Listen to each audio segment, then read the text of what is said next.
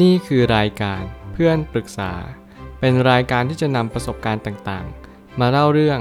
ร้อยเรียงเรื่องราวให้เกิดประโยชน์แก่ผู้ฟังครับ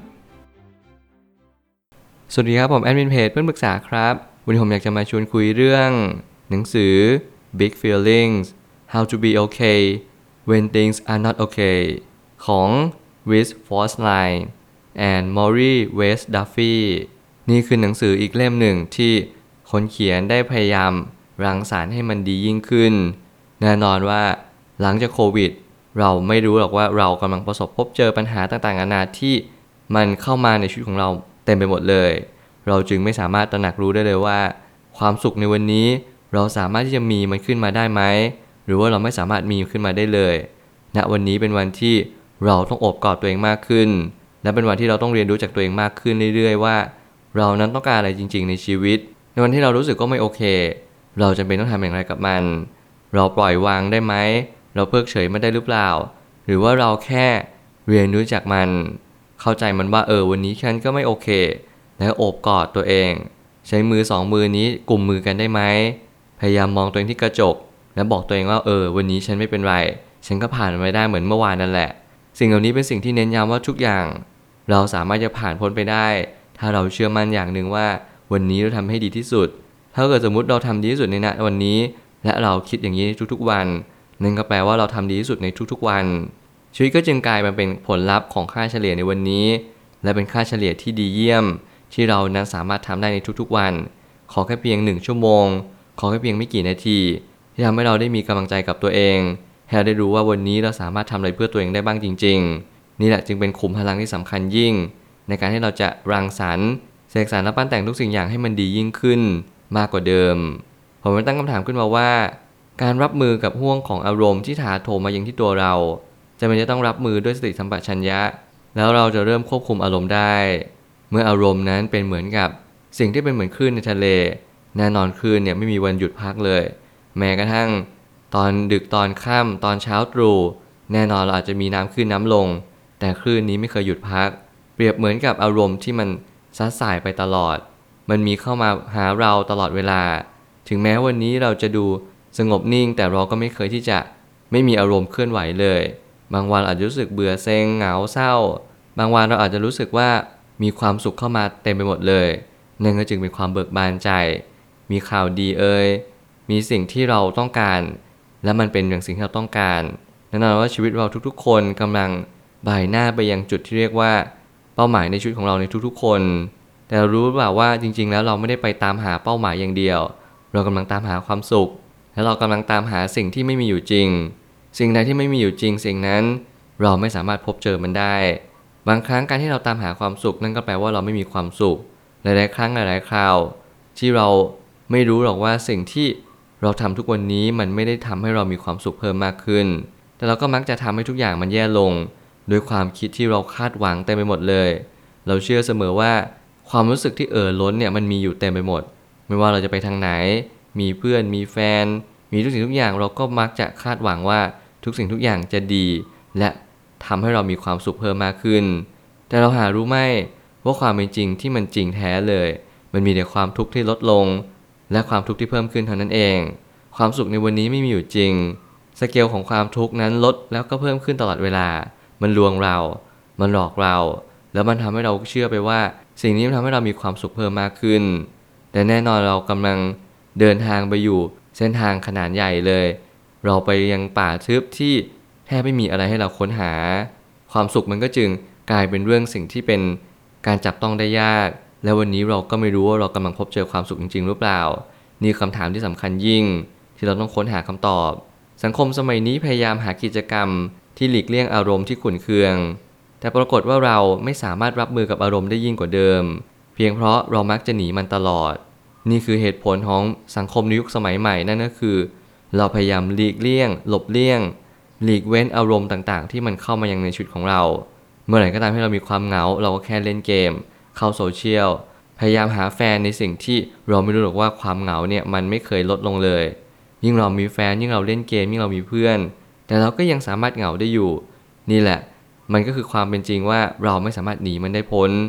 เราแค่เพียงเปลี่ยนอิริยาบถเปลี่ยนกิจกรรม ลี่ยนทุกสิ่งทุกอย่างที่ทำให้มันดูเหมือนว่าเรากำลังก้าวข้ามผ่านมันไปได้แต่จริงๆแล้วเราก็ต้องกลับมาลูปเดิมกลับมายังจุดเดิมที่เราเคยหนีมันมานี่แหละคือสารตั้งต้นที่เราต้องแก้ไขมันความคิดของเราเหตุปัจจัยที่เรามีเราต้องเปลี่ยนแปลงทุกสิ่งทุกอย่างในวันนี้ไม่ใช่ว่าเราไปรอให้ใครมาเปลี่ยนแปลงเราความรู้สึกที่ดีอารมณ์ที่ดีมันไม่ได้เกิดจากการที่เราอยู่ดีไปปรุงแต่งมันขึ้นมาไปมโนมันขึ้นมาแต่เราต้องสร้างมันขึ้นมาเราต้องทำเหตุที่ถูกต้องและพยายามเปลี่ยนวิถีชีวิตอย่างสิ่งที่มันควรจะเป็นถ้าเราต้องการให้ชีวิตของเรามีความสุขเราจงสร้างความสุขให้กับชีวิตของเราเปลี่ยนพฤติกรรมบางอย่างที่มันก่อเกิดที่ทำให้มีความรู้สึกด้านลบอย่างเช่นการคบเพื่อนที่มีความเป็นท็อกซิกหรือมีความเป็นพิษเราก็ต้องเท้าความแล้วว่าความเป็นพิษคืออะไรแล้วเราก็ย้อนกลับไปเพื่อจะแก้ไขบางสิ่งปรับปรุงบางสิ่งและอย่าลืมอย่างเด็ดขาดเช็คลิสต์ตัวเอง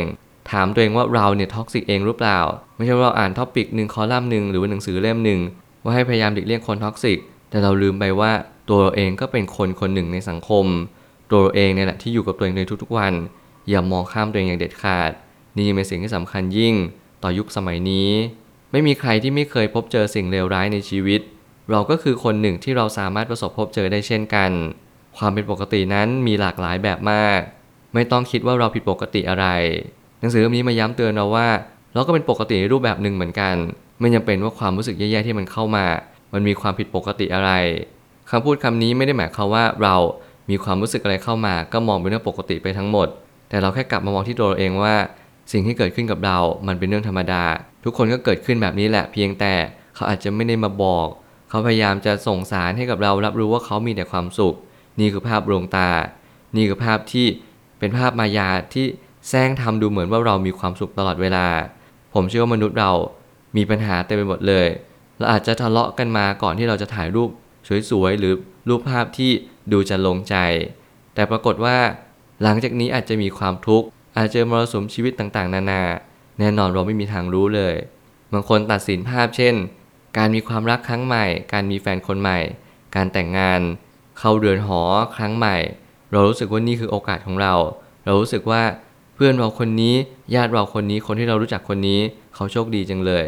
แต่ช้าก่อนอย่าเพิ่งรีบคิดแบบนั้นให้เราเข้าใจว่าทุกอย่างมันมีเวลาของตัวเองเวลาเขาก็มีของเขาแล้วจริงๆมันก็คือการเริ่มต้นในชีวิตเท่านั้นเองมันไม่ใช่การที่เราจะมานั่งชี้ชัดหรือชี้วัดได้เลยว่าการแต่งงานการเริ่มต้นการเข้าโรงเรียนใหม่การเข้าเรือนหอหรืออะไรก็ตามแต่เป็นสิ่งที่มีความสุขเสมอไปผมยังเชื่อเสมอว่าทุกๆสิ่งทุกๆอย่างมาฉาบทาให้เราหลงเชื่อและผมก็ไม่ได้เน้นย้ำว่าทุกอย่างจะต้องเป็นความทุกข์เพียงแต่ให้เราเผื่อใจไว้นิดนึงอย่าเพิ่งคาดหวังอะไร 100% อย่าเพิ่งตัดสินภาพเพียงแค่ภาพเดียวนี่แหละคืออารมณ์ที่มันล้นและมันถาโถมเรามาในทุกๆวันการตัดสินใจ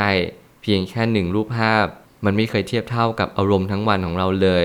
แค่วันเดียวก็ยังไม่เพียงพอแต่เราพยายามตัดสินคนทั้งอาทิตย์ทั้งเดือนทั้งปีหรือว่าทั้งชีวิตของเขาเลยซึ่งนี่แหละเป็นสิ่งที่เราต้องแก้ไขและปรับปรุงวิถีในการใช้ชีวิตของเราการสังเกตการนำข้อมูลมาขบคิดและหาทางออกนี่ยังเป็นสิ่งที่สำคัญและเป็นสิ่งที่เราจะค้นพบความสุขได้มากยิ่งขึ้นนั่นก็คือมองคนอย่างสิ่งที่เขาเป็นเข้าใจไทม์ไลน์ชีวิตของมนุษย์ทุกคนไม่ใช่มนุษย์ทุกคนจะมีความสุขกันทุกๆวันเราก็จะมีความทุกข์สลับคละเคล้ากันไปโดยที่เราไม่รู้หรอกว่าเขากำลังมีความทุกข์เพราะคนส่วนใหญ่ไม่ค่อยเปิดเผยความทุกข์ที่เรามีให้กับผู้คนทั่วไปนี่ยังเป็นเหตุผลที่สำคัญเราไม่จำเป็นต้องรู้สึกดีตลอดเวลาก็ได้แย่บ้างจะเป็นอะไรไปลองคิดใหม่ทำใหม่ดูบางสิ่งในชีวิตมันเข้ามาเพื่อให้เราได้เรียนรู้เท่านั้นทั้งสุขและทุกข์ไม่มีอะไรตลอดไปสิ่งนี้เป็นสิ่งที่ผมพูดและเน้นย้ำเป็นประจำสุขและทุกข์วันหนึ่งเกิดขึ้นวันหนึ่งตั้งอยู่และวันหนึ่งก็ดับไปไม่มีอะไรคงทนถาวรทั้งสองสิ่งนี้มีความหมายเดียวกันและทั้งสองสิ่งนี้เราต้องอยู่กับมันทั้งชีวิตการคาดหวังให้มันดีทุกอย่างเป็นเรื่องปกติของชีวิตมนุษย์แต่มนุษย์บางคนมีความฉลาดเหนือล้ำที่เขามักจะคิดว่ายิ่งเราคาดหวังเราก็ยิ่งทุกข์ใช้ชีวิตไปวันๆดีกว่าใช้ชีวิตไปวันๆแล้วเต็มเปี่ยมไปด้วยเป้าหมายชีวิตและความหมายชีวิตนี่เป็นสิ่งที่สำคัญที่สุดและอย่างน้อยที่สุดเราก็แค่เรียนรู้ว่า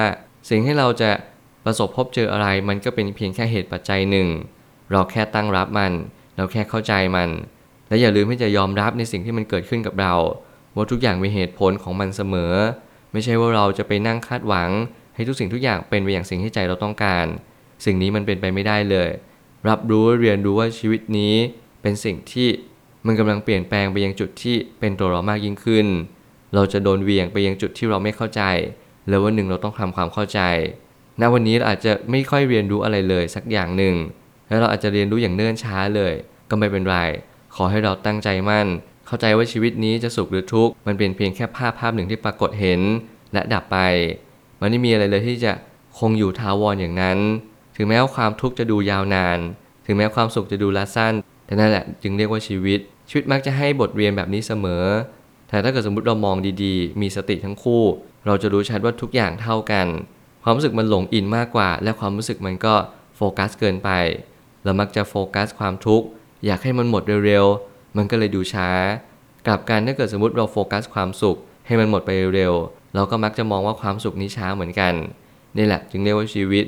วิตนั้นให้ผลเท่าเทียมกันเสมอเสมือนกันอย่าไปนั่งคิดอย่าไปนั่งน้อยใจหรืออย่าไปนั่งคาดการณ์ว่าทุกอย่างจะต้องมากขึ้นเรื่อยๆบางสิ่งน้อยลงบางสิ่งมากขึ้นนี่แหละจึงเรียกว่าชีวิตสุดท้ายนี้ทั้งนี้วันใดเรารู้สึกว่าเราไม่มีความสุขเหมือนคนอื่นเขาให้เราลองงดการเสพสื่อโซเชียลดูเพราะบางทีอารมณ์เราก็เสพติดการดูสิ่งดีๆของผู้คนในสังคมนี่เป็นเหตุผลว่า